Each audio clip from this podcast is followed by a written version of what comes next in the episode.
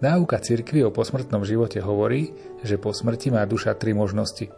Bude odchádzať do neba, do pekla alebo do očistca, z ktorého sa neskôr dostane do neba. Kresťanská náuka o duši však nie je prvá, ktorá nám rozpráva o existencii duše a jej nesmrteľnosti. Môžeme smelo tvrdiť, že ľudia odjak živa veria, že materiálny svet nie je ten jediný, ktorý existuje. V nasledujúcich 60 minútach si v rozhovore s katolickým kňazom, filozofom Jozefom Dronzekom priblížime niekoľko pohľadov starovekých národov na dušu a na to, akú úlohu zohráva v živote človeka. Pohodu pri počúvaní vám z Košického štúdia prajú hudobná redaktorka Diana Rauchová, od techniky Jaroslav Fabián a redaktor Martin Ďurčo.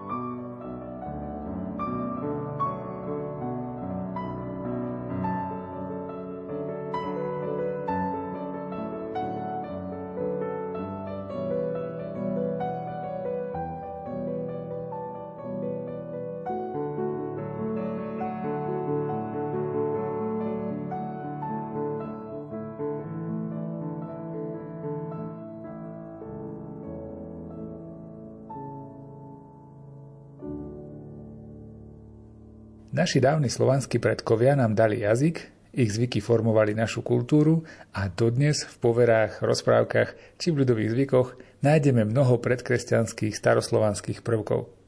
Určite je preto zaujímavé začať naše rozprávanie u starých Slovanov a ich predstavách o duši. Slovo má katolický kňaz a filozof Jozef Dronzek. Musíme tak objektívne povedať, že také rukolapné svedectvo alebo rukolapné dôkazy o tom, že môžeme sa vyjadriť 100%, že takto bolo, neexistuje. A neexistujú. Čiže tam je to takým otáznikom kus a s hypotetickou takou otázkou, aj takým spôsobom podmienovacím, či takto mohlo byť. Môžeme dedukovať z toho, čo vieme, a čo sa dá zistiť cez vedecké výskumy, cez jazykovedcov, cez znalcov slovanského náboženstva. A mnohé veci môžeme odvozovať od jedného z najvýznamnejších znalcov náboženstva, a to je Mirča Eliade ten úžasný rumunský vedec, badateľ v oblasti náboženstiev a jeho úžasná kniha Dejiny náboženských predstav a ideí, možno to posluchači, ktorí poznajú, tak tam sa dá nájsť ozaj veľký, veľký taký základ, alebo základňa, z ktorým môžeme dedukovať, že tak by to mohlo byť aj u Slovanov. Takže keď pôjdeme k tým konkrétnym veciam, tak e, tí naši predkovia Slovania, keď takých nazveme, môžeme povedať, že existenciu duši nikdy nespochybňovali. Dokonca boli hlboko presvedčení, že tá duša je nielen u človeka, ale aj u zvierat. Dušu má aj zviera a dušu má aj človek. A dušu v tom období starí Slovania stotožňovali a zjednocovali s našim ľudským dýchaním alebo s dýchom zvierat.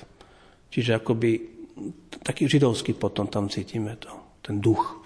Hej, že duša, dušu spájame s dýchaním alebo s krvou Židov tak aj tento prípad je taký, že tí starí Slovania s dychom spájali dušu a tvrdili, že teda duša to je dých, ktorý človek bežne vydychuje a vdychuje do seba. Ale rozdiel medzi teda duchom a dušou starí Slovania nerobili. Stotožňovali tieto dva princípy. Teda keď dýcham, žijem. Keď dodýcham, duša odišla a ja som zomrel. To je taký možno úplne jednoduchý pohľad na otázku tých prvotných staroslovanských téz alebo pohľadov na otázku duše a väčšného života. Ale duchovných elementov podľa starej, starej viery Slovanov človekovi bolo oveľa viac ako len jeden, čiže tá duša. Oni poznali viac. A, a ich budúcnosť tých duchovných elementov bola odlišná. Teda odlišná vo väčšnosti. Dobro alebo zlo. Teda duša je podľa starej pohanskej viery starých Slovanov zložená a má aj svoje niektoré časti. Verili oni v tú väčšnosť tej duše? Podobne ako veríme my? Alebo verili, že je rovnako dočasná, ako je telo dočasné. Verili vo väčšnosť duše. Neverili, že duša zanikne s telom. Hm? Dobre, aké boli teda tie časti, čo ste spomínali, z ktorých bola zložená? Existuje niekoľko koncepcií, ktoré vysvetľujú, ako tá zlá duša vyzerala. Tak podľa jednej z tých koncepcií duša má dve zložky, dva elementy, duchovné zložky človeka. Teda prvá je duša mysle, zvláštna zložka, tak je to zadefinované duša mysle. Vlastnosť tejto zložky sa prejavuje tak, že človek si uvedomuje svoju existenciu. Že si uvedomujem, že ja som, že žijem, že tu mám svoje miesto. Za sídlo takejto zložky sa vždy považovala hlava. Že tá duša mysle sídli v hlave. Môžeme pod tým rozumieť aj nejaké rozumové schopnosti človeka, dary, ktoré mal. A tu si tak troška dovolím odbočiť, možno od pohľadu na staroslovanské náboženstva, lebo určite ľudia zaregistrujú a registrujú, keď niekde vidia nejaké staré filmy o pohanských náboženstvách alebo nejakým takom prostredí, že boli kultúry, ktoré majú veľkú úctu ku lepke človeka a ku mozgu.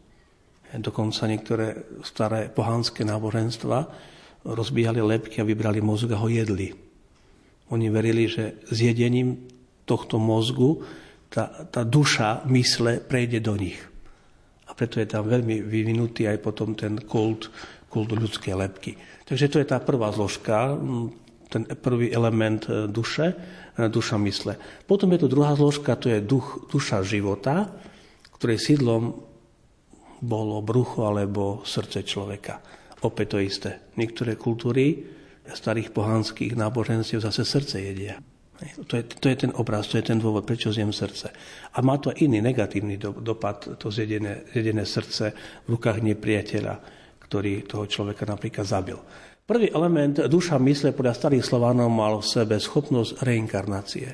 Teda schopnosť sa na svete objaviť a sa na novo narodiť v inej bytosti. Druhý element, duch života, odchádza ako tieň do väčšnosti a vchádza do tohto sveta vo väčšnosti aby sa v tom záhrobí zjednotil so svojimi predkami. Čiže tá druhá časť duše žije so svojimi predkami vo väčšnosti. Aj z týchto pohľadov teda vyplýva, že starí Slovania mali vieru vo väčšnosť, aj keď to bol možno pohanský pohľad na ich vieru. Pravda, že ten pohľad je v tejto koncepcii zadefinovaný, ale existujú ešte iné koncepcie. Existuje koncepcia delenia duše, ktorá hovorí, že okrem duše života je ešte jedna zložka a mohli by sme ju pomenovať duša, pomôcka oči, viditeľná. Čiže akoby duša viditeľná. Podľa učenia starých Slovánov tá duša bola rozmiestnená v celom našom tele a po smrti z našho tela odlietala s vetrom. Odchádzala zo sveta, ale z druhého sveta sa raz do roka mohla vrátiť na svet. Helven. Hej, napríklad. A žijúci príbuzní mali povinnosť pre túto dušu, ktorá sa vráti raz do roka naspäť na svet, pripraviť pohostenie. Dnes niekde existujú zvyky, že ľudia kladú jedlo na hroby svojich predkov, príbuzných, alebo ako by, ako by ich chceli pohostiť, alebo v jednej kultúre, aby sa s tým kniazy často pastorácii stretávame, ľudia kladú aj do hrobu, do truhly e, predmety, ktoré bežne ten človek používal. Dokonca koberce dajú do, do, do, toho, do, do hrobu, ako by pripravili obývačku, aby ten človek, ten človek e, aj na druhom svete žil ako tu na zemi počas posledného života. To sú pohánske zvyky, ktoré určite, že veľmi okresanej forme a niekde sa ešte stále môžu prejavovať.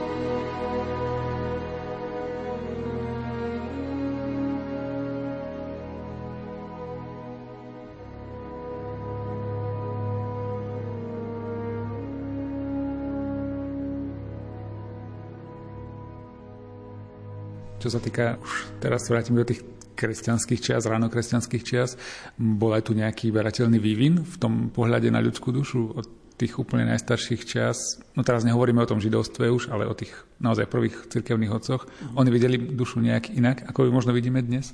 Ako, musíme vychádzať z prostredia, v ktorom tí cirkevní otcovia žili a vyrastali. A to bolo grécko-rímske prostredie vo väčšine prípadov. Preto aj ten ich pohľad je veľmi poznačený tou kultúrou aj tou úrovňou filozofie i duchovného života v tomto období, lebo my keď chceme hovoriť o starých cirkevných otcoch a prvých cirkevných otcoch, tak hovoríme o rokoch zhruba 100, 200 po Kristovi, čiže je to ešte veľmi mladá e, doba v kresťanstve a ešte neprišiel milánsky edikt, čiže ešte kresťanstvo je stále v období prenasledovania, tak sa veľmi slobodne nerozvíja. Preto aj v počiatkoch tej kresťanskej reflexie na dušu pozeráme cez antropológiu cirkevných otcov, napríklad Sv. Justín alebo Irenea. Justín žil okolo roku 100 až 165 po Kristovi a Irenea okolo roku 140 až 202 po Kristovi. Ich pohľad, musíme priznať na dušu, bol iný, ako máme dnes.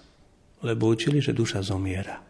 Ešte boli pod veľmi silným vplyvom materiálneho chápania duše. A argumentovali to tým, mm, že tvrdili, ak Boh stvoril človeka a duša, aj človek má svoj počiatok, tak by mala mať aj svoj koniec. A podobne aj Tertulian okolo roku 155 žil až 220, učil, že duša je telom vo svojom rode. Používa sa taký špecifický terminus technicus corpus sui generis.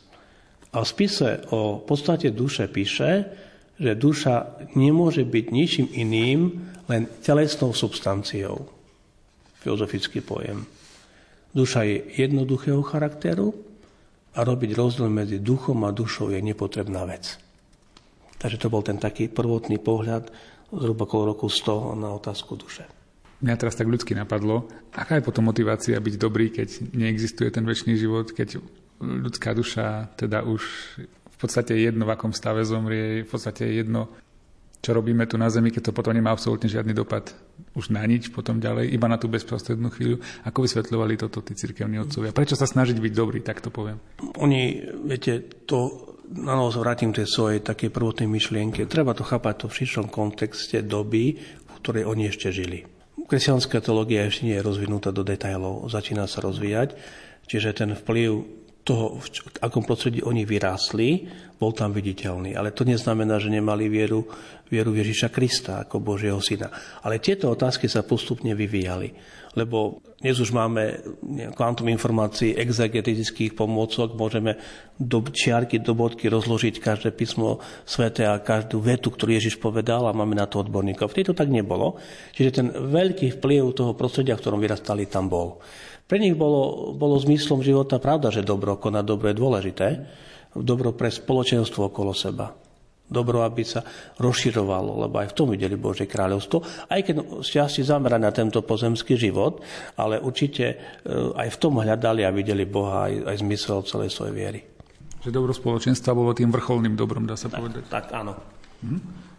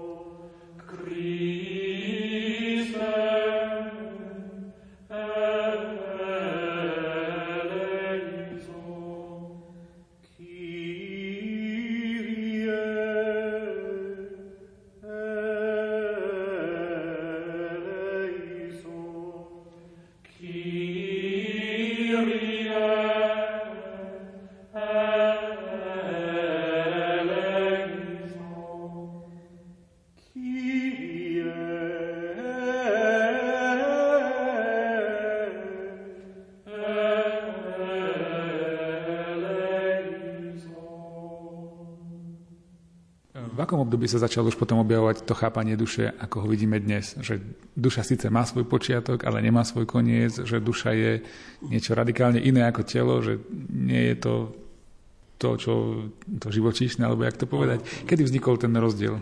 Opäť za, e, zajdeme do histórie, ale už sme v nejakom 3. storočí po Kristovi, kedy žil svätý Gregor, ktorý takisto napísal známy traktát o duši a v tomto traktáte sa snaží dokázať už ľudskú nesmrteľnosť duše. Duša je niečo viac ako materia, tvrdí jednoznačne. Veď ona je, je hybateľom a dokonca ona dáva telu život. Duša v tele neznasobuje hmotnosť tela, preto nemôže byť časťou materie a materiálnou substanciou. Čiže duša nemá, nemá kila, keď takto poviem ľudovo, hovorí Gregor. A či ten človek žije alebo, alebo nežije, má rovnakú hmotnosť, by sme to povedali. Čiže dá sa to ľahko veriť, áno, presne tak. A teda, ak, ak duša nepridáva hmotnosti, tak podľa Gregora nemôže byť materiálna, je duchovná. Čiže to bol taký logický e, argument, ako zdôvodňoval to, že ľudská duša je e, nesmrteľného charakteru. Ale tiež nemôže byť len nejakou časťou ľudskej bytosti, lebo dáva život každej časti ľudského tela a celej bytosti a preto musí byť podľa neho nemateriálna a tá duša nezomiera. Čiže poviem len 100 rokov rozdiel medzi prvými cirkevnými otcami a Gregorom a už sa úplne posúva to chápanie o ľudskej duši do inej roviny. Ja teraz trochu odbočím, ale myslím, že tá téma tiež súvisí s dušou. Prečo v tých prvých kresťanských časoch, a vlastne donedávna bola tá prax v cirkvi, že sa telo, ľudské telo nesmelo spopolniť, že musel byť človek pochovaný taký, aký, aký zomrel, najlepšie teda ideálne do zeme. Prečo bola tá prax? Prečo bola tá viera? Súviselo to tiež nejako s tou dušou? S tým prebývaním duše v tele? Keď sa vrátime možno tej prvej časti, aj naše rozprávanie o slovanskom náboženstve, treba povedať, že do 7. storočia na území Európy, kde žili Slovania, sa mŕtvoli spaľovali. Čiže vieme, áno, tá tradícia, alebo ten zvyk, alebo ten posun z toho, že sa ľudské telo nespaľuje, je výsledkom pôsobenia kresťanstva. Preto, lebo v tom kresťanskom charaktere aj ľudské telo je určené na skriesenia na väčnosť a na väčší život, aj keď v podobe oslaveného tela. Čiže ľudská duša a ľudské telo tvoria jednotu. Je to osoba, vytvárame cez spojenie duše ako formy tela vytvárame osobu človeka, jednotú osobu, osobu človeka. A potom e, najkrajší príklad o tom, že je to tak, je Kristus, ktorý sa zjavoval v ľudskom tele po svojom zmrtvých staní. Čiže nezjavil sa nejaký duch, ale Kristus sa zjavuje apoštolom a ľuďom a svetkom so svojím oslaveným telom, na ktorom boli viditeľné jeho rany. Tak určite z toho vychádzalo to presvedčenie, nechajme ľudské telo tak, ako je, nespalujme ho, aby tá jednota ľudského tela s dušou bola zachovaná.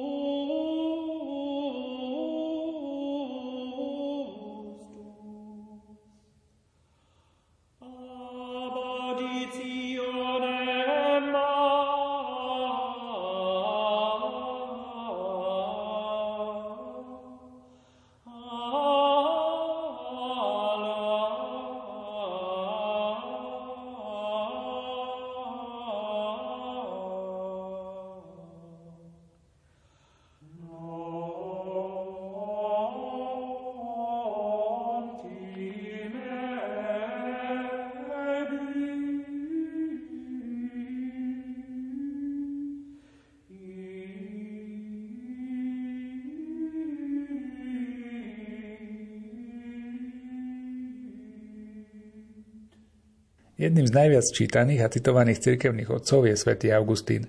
Napísal množstvo spisov na rôzne témy a samozrejme dotkol sa aj otázky ľudskej duše. Slovo má opäť rímsko-katolícky kňaz Jozef Dronzek. Svetý Augustín je dodnes považovaný za jedného z hlavných nositeľov posolstva aj v teológii. Aj keď bol filozof, teológ, veľký rečník, mali by sme možno vedieť tie základné údaje. 354 sa narodil po Kristovi a zhruba roku 430 zomiera tento významný cirkevný učiteľ a teológ a filozof. Zároveň je dôležité povedať to, že Augustín je považovaný za neoplatonika. To znamená, že uznáva filozofiu, ktorú založil Platón, a to je filozof idealizmu, tiež idea duše, idea dobra, pozvihnutie duchovných vecí nad materiálnu vec dominuje u Platona, ale jeho učenie posunul ešte ďalej a rozvinul ďalší mysliteľ Plotinos. Preto Plotinos sa považuje za zakladateľa, zakladateľa neoplatonizmu. A Augustín prevzal túto už filozofiu neoplatonistickú, neoplatonikom ho môžeme spokojne nazývať. Ako ste povedali, už Sveto Augustína už od počiatku vidíme snahu kritizovať materiálny a konečný charakter pohľadu na ľudskú dušu a na dušu človeka. Duša je nemateriálna, jasne hovorí svätý Augustín, žije vo väčšnosti a po smrti s telom sa zjednocuje, tak ako manželia v manželstve a vytvára jednotu. To je Augustínová téza. A so svetým Pavlom svätý Augustín tvrdí, že po tom prvotnom hriechu, dedičnom hriechu, tá harmonia, ktorá bola v raji vytvorená medzi dušom a telom, bola narušená ľudským hriechom a sa tá harmonia duše a tela rozbila. Duša a telo podľa neho zápasia, aby táto harmonia opäť nastala, aby sa ľudské telo podriadilo požiadavkám duše a jej požiadavkám. A liekom v tom hľadaní tej harmonie je podľa sv. Augustína, tak ako je podľa sv. Pavla, Kristus. Kristus je ten, ktorý pomáha vrátiť, príjmať duši v osobe človeka. Dodnes existuje aj medzi ľuďmi, aj, aj možno medzi kňazmi takéto chápanie, ktoré vychádza práve z tohto učenia sv. Augustína. A to tak poviem ľudovo, že sa tvrdí, väzením pre dušu je ľudské telo. Duša je väznená v ľudskom tele. Hej. Čiže to je, ten, to je to chápanie Augustína, že tá duša trpí v ľudskom tele a mnohí aj tak uh, poviem, žart, žartovne, alebo tak aj možno úprimne presvedčené hovoria, ľudská duša musí trpieť, aby bola spasená. Takže to je ten pohľad toho Augustina na ľudskú dušu. Jednoznačne hovorí o ľudskej duši, ktorá je tá, ktorá nezomiera a žije väčšine.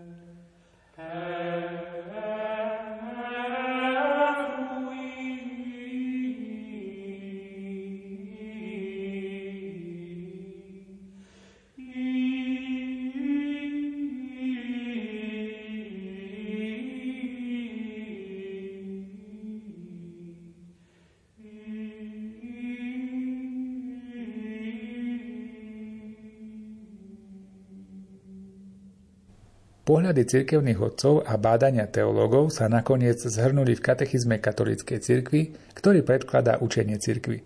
Ide tu teda o to, čo nám cirkev predkladá ako spolahlivé učenie. No a čo sa konkrétne o ľudskej duši v katechizme dočítame, to sa už pýta nášho hostia Jozefa Dronzeka. Katechizmus katolíckej cirkvi je oficiálny dokument cirkvi, ktorý hovorí o tých pravých pohľadoch na našu vieru, o pravých pohľadoch na jednotlivé články našej viery a toto je oficiálne objektívne učenie a pohľady na učenie o duši. E, tento katechizmus v mnohých bodoch hovorí o, o tejto téme, v mnohých bodoch hovorí o ľudskej duši a ja len spomeniem niektoré, lebo by sme možno aj niekoľko hodín mohli rozprávať o, o tejto téme. Bod 362 napríklad si pozrime, čo hovorí v katechizme o ľudskej duši.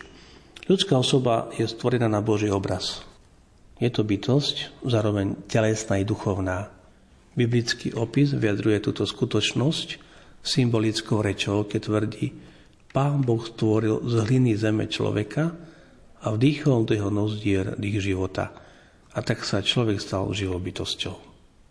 Ja ako filozof, keď na, tuto, na tento bod pozerám, tak v tom vidím stopu Aristotela a Tomáša Akvinského. To je potvrdenie tejto filozofie a tejto teológie. Teda aj tento text jasne potvrdzuje, že Boh chce spásiť a skriesiť nielen ľudskú dušu, ale celého človeka.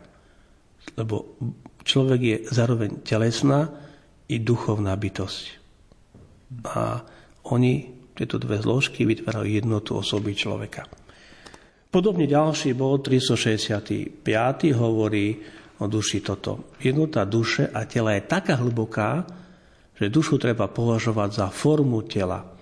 To znamená, že vďaka duchovnej duši je telo zložené z moty, ľudským a živým telom. Duch a hmota nie sú v človekovi dve spojené prirodzenosti, ale ich spojenie vytvára jednu jedinú prirodzenosť, a to je osoba, človek. Aj tu vidno klasický pohľad Tomáša Kvinského, ktorý povedal, že anima est corporis, est forma corporis, že duša je forma tela. Čiže je vyzvnutý tento prvok toho zjednocujúceho pohľadu na osobu, na človeka. Duša s telom vytvára harmóniu. Preto aj skresený celý človek s dušou a s telou. To je učenie oficiálnej cirkvi. A možno t- t- taký tiež posledný bodík z tých vybratých bodov v tejto téme 366 hovorí. Cirke učí, že každú duchovnú dušu stvoril bezprostredne Boh ju nevytvorili ani rodičia, a že nesmrteľná, nezaniká a keď sa po smrti odlučí od tela, znova sa spojí s telom pri konečnom vzkriesení. Tak tu sme pri takom možno aj zhrnutí tých všetkých pohľadov, ktoré sa postupne vyvíjali a katechizmus katolíckej cirkvi tak jasne zadefinoval, očakávame skriesenie tela a život väčší. Čiže duša sa spája s telom, a človek ako osoba žije ďalej vo väčšnosti. S telom i s dušou, s oslaveným telom, pravda, že? Takže pre mňa, ako pre toho, ktorý sa troška tej filozofii venuje, ja v tom katolíckom katechizme vidím tú stopu skôr Aristotela, Tomáša Kvinského, ako, ako možno Augustína alebo Platona.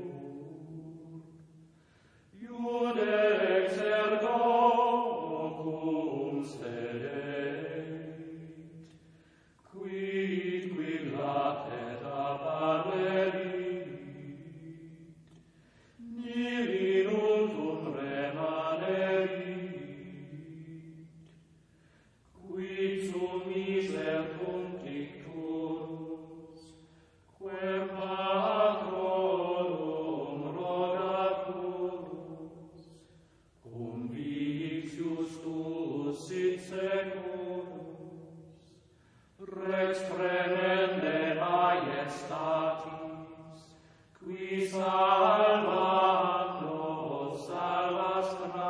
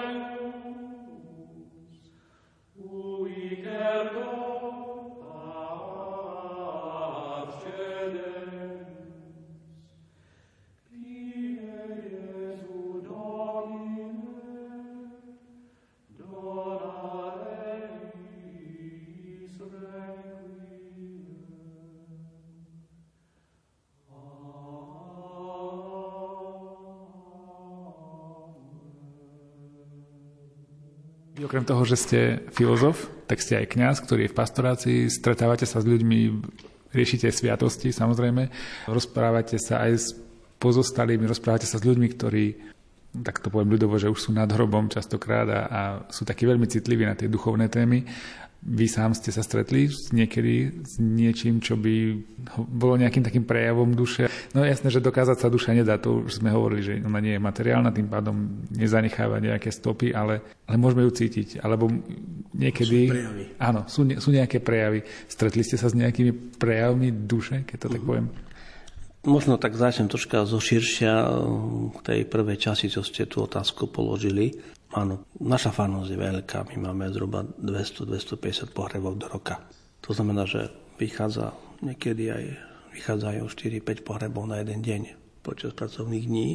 Nie pri každom vyvovaní stránky som prítomný v kancelárii, ale to neznamená, že nemám kontakt v týchto veciach, lebo máme služby rozdelené. Ale na druhej strane pravda je tá, že máme, sme zaviedli v Prešove taký zvyk, že máme tzv. dušičkové omše počas oktavy dušiček priamo na cintoríne, kde máme kaplnku. To som zavedol ja od roku 2010 a táto sveta omša aj modlitby predtým za zosnulých majú neskutočnú, tak poviem ľudovo, popularitu. Neskutočne veľa ľudí tam prichádza na ten cintorín a, a ľudia majú radi tieto svetom. Čiže cítiť, viete, aj ten, už teraz, keď hovorím o tom prijave, tí ľudia aj vnútorne cítia, že oni chcú byť ďalej prepojení s tými zosnulými. A to je duchovný rozmer. To nie je materiálny rozmer, to je duchovný. Hej? A však aj církev hovorí, že my komunikujeme s dušami, ktoré sú v nebi, s tými, ktorí sú v očistci, lebo církev má tri zložky, putujúca, trpiaca, oslavená. Sme prepojení cez komunikáciu, modlitbu a vzájomné príhovory. A takže to je taký môj, možno môj prvý pohľad, že sa stretávam s ľuďmi a v, tom, v tej ľudskej tradícii a z toho svedectva tých ľudí, keď sa s ním rozprávate o pohrebe, o smrti, cítite z nich, že oni vieru vo väčšnosť majú. Jeden z dôkazov existencie väčšnosti je tá ľudská tradícia, kde ľudia veria, že existuje väčší život. To je dôkaz tak ako jeden z dôkazov je tradícia ľudského povedomia, že existuje Boh. Tak niečo podobné môžeme stiahnuť aj na existenciu duše, ako dôkazu z pohľadu obyčajných ľudí, ktorí veria vo väčšnosť. Možno také špecifické prípady sú vtedy, keď sa zrazu stretnete človekom, kde vidíte, že skôr ináč orientovaný a ladený, nie tak duchovný a skôr tak materiálne a skôr možno inklinuje nejakým iným pohľadom na väčšnosť. Alebo možno už príjma nejaké iné filozoficko-náboženské pohľady, hlavne prichádzajúce z východu. Hinduizmus, buddhizmus a tak ďalej.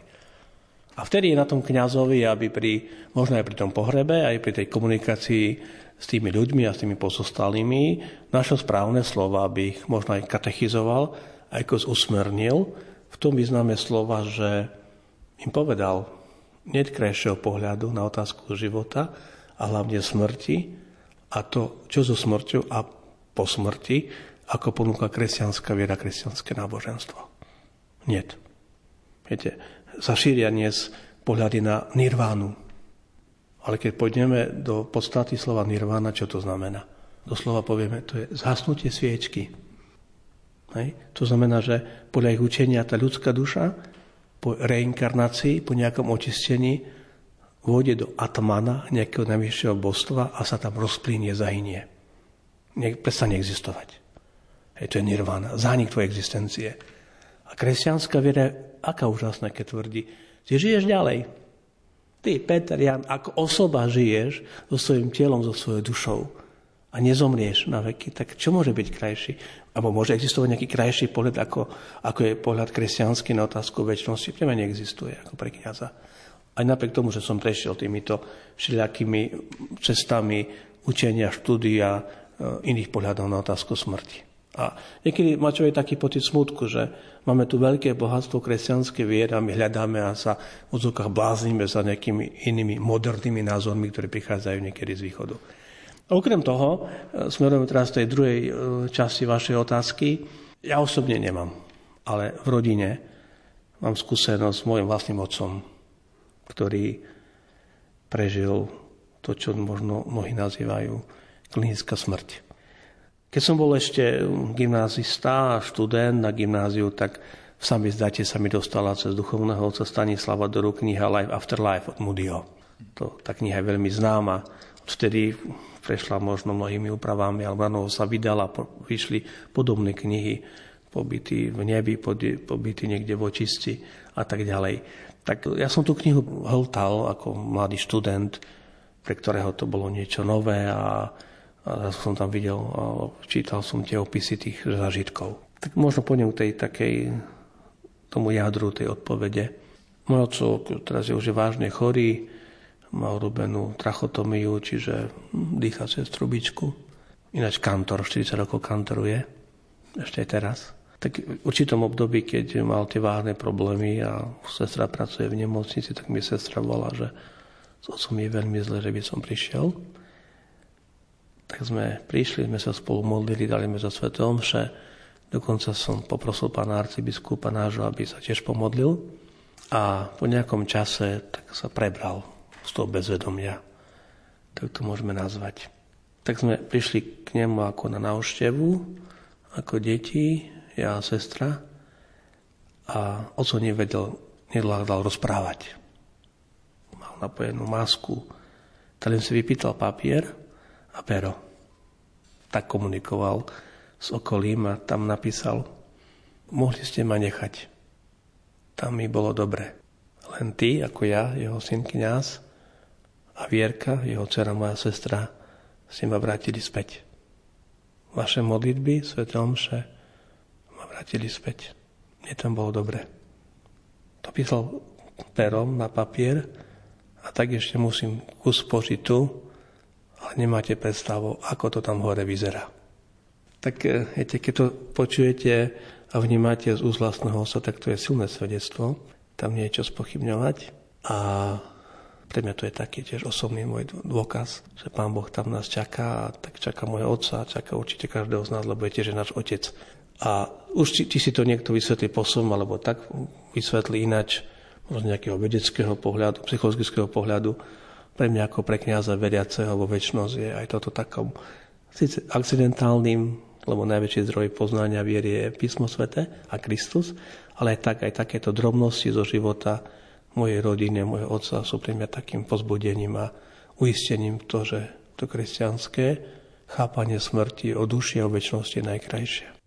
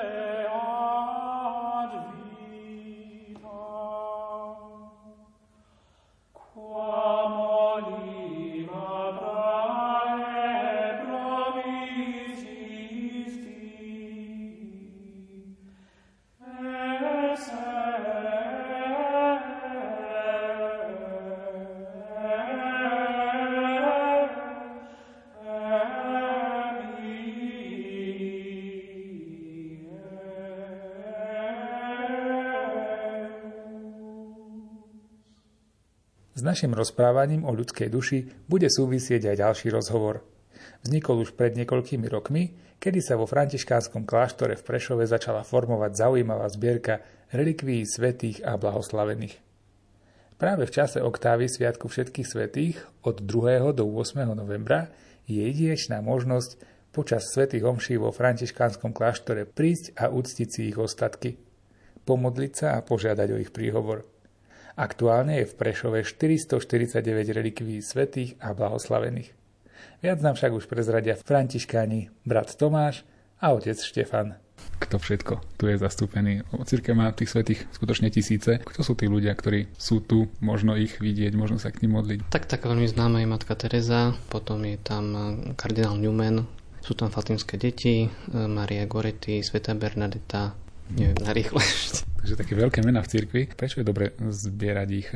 Tak e, môže to byť také zvláštne niekomu, že kto sa s tým nestretáva. Skôr taká morbidná záľuba nejaká, že kosti nejak zbierať. Ale veľmi bolo dobrá alebo pekná myšlienka, keď bol pápež Benedikt na svojej prvej ceste v Kolíne a tam sa uchovávajú ostatky kráľov, ktorí prišli že do Betlehema a on sa venoval tejto téme v príhovore a vlastne tam zdôraznil, že vlastne to sú len úbohé kosti že tam není pozornosť sústredená na kosti ako také, relikvie ako také, ale na ten život, ktorý sa v tom tele žil, čiže tam ide o ľudí, ktorí žili krásny život. Žili život podľa Evanielia, žili život naplnený láskou, premenenú na konkrétnu službu, na službu blížným, na obetavú službu. Takže tu si toto chceme nejak tak všímať, že nezameriavame sa na nejaké časti tela, že, ale na život, ktorý sa v tom tele žil. Takže napríklad, keď si predstavíme, že niekto sa teší, že má raketu od tenistky nejakej, ktorá čo si dokázala, ktorá bola dobrá, že v tom svojom. Niekto má zase dres od hokejistu, ktorý dával veľa gólov a ktorý bol dobrý majster. Takže niečo podobné, že vlastne toto nám pripomína ich zásluhy, ich obetavý život. V takom zmysle sa v katolicizme nejak tak pozeráme na relikvie, alebo chodíme k relikviám, alebo vnímame relikvie. Brat Tomáš, vás by som sa ešte opýtal, ako vyzerajú tie relikvie, v čom sú uložené? Oni väčšinou sú v nejakých krásnych takých zdobených schránkach.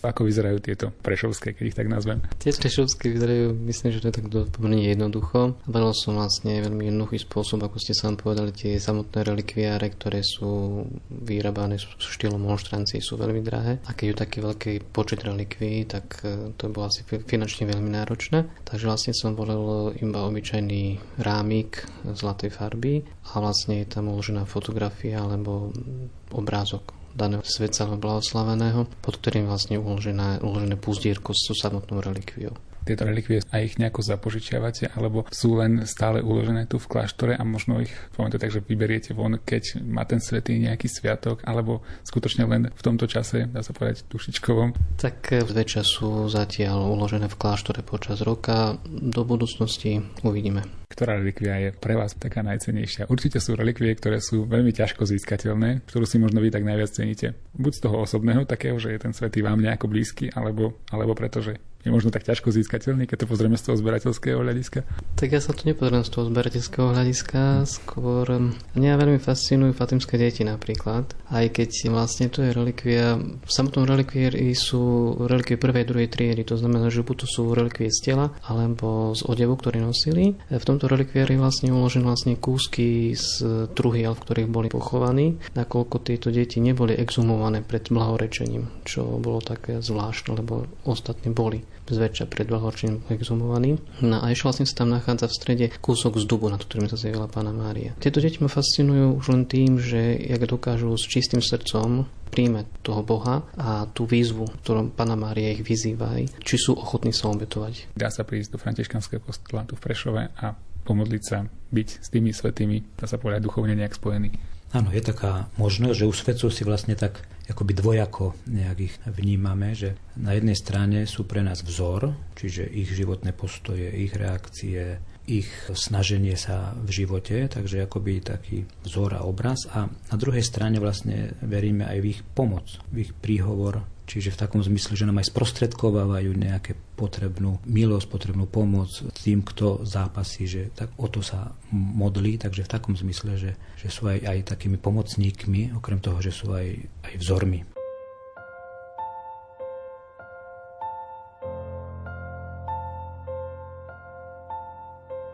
Veriť v to, že pozemský život nekončí smrťou a že modlitba za zosnulých má zmysel, nie je len viera kresťanov.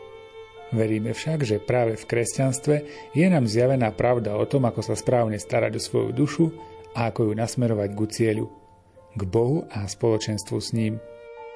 Milí poslucháči, ďakujeme za pozornosť a veríme, že dnešné rozprávanie o ľudskej duši bolo zaujímavé a poučné. Z Košického štúdia sa s vami lúčia od techniky Jaroslav Fabián, hudobná redaktorka Diana Rauchová a redaktor Martin Ďurčo.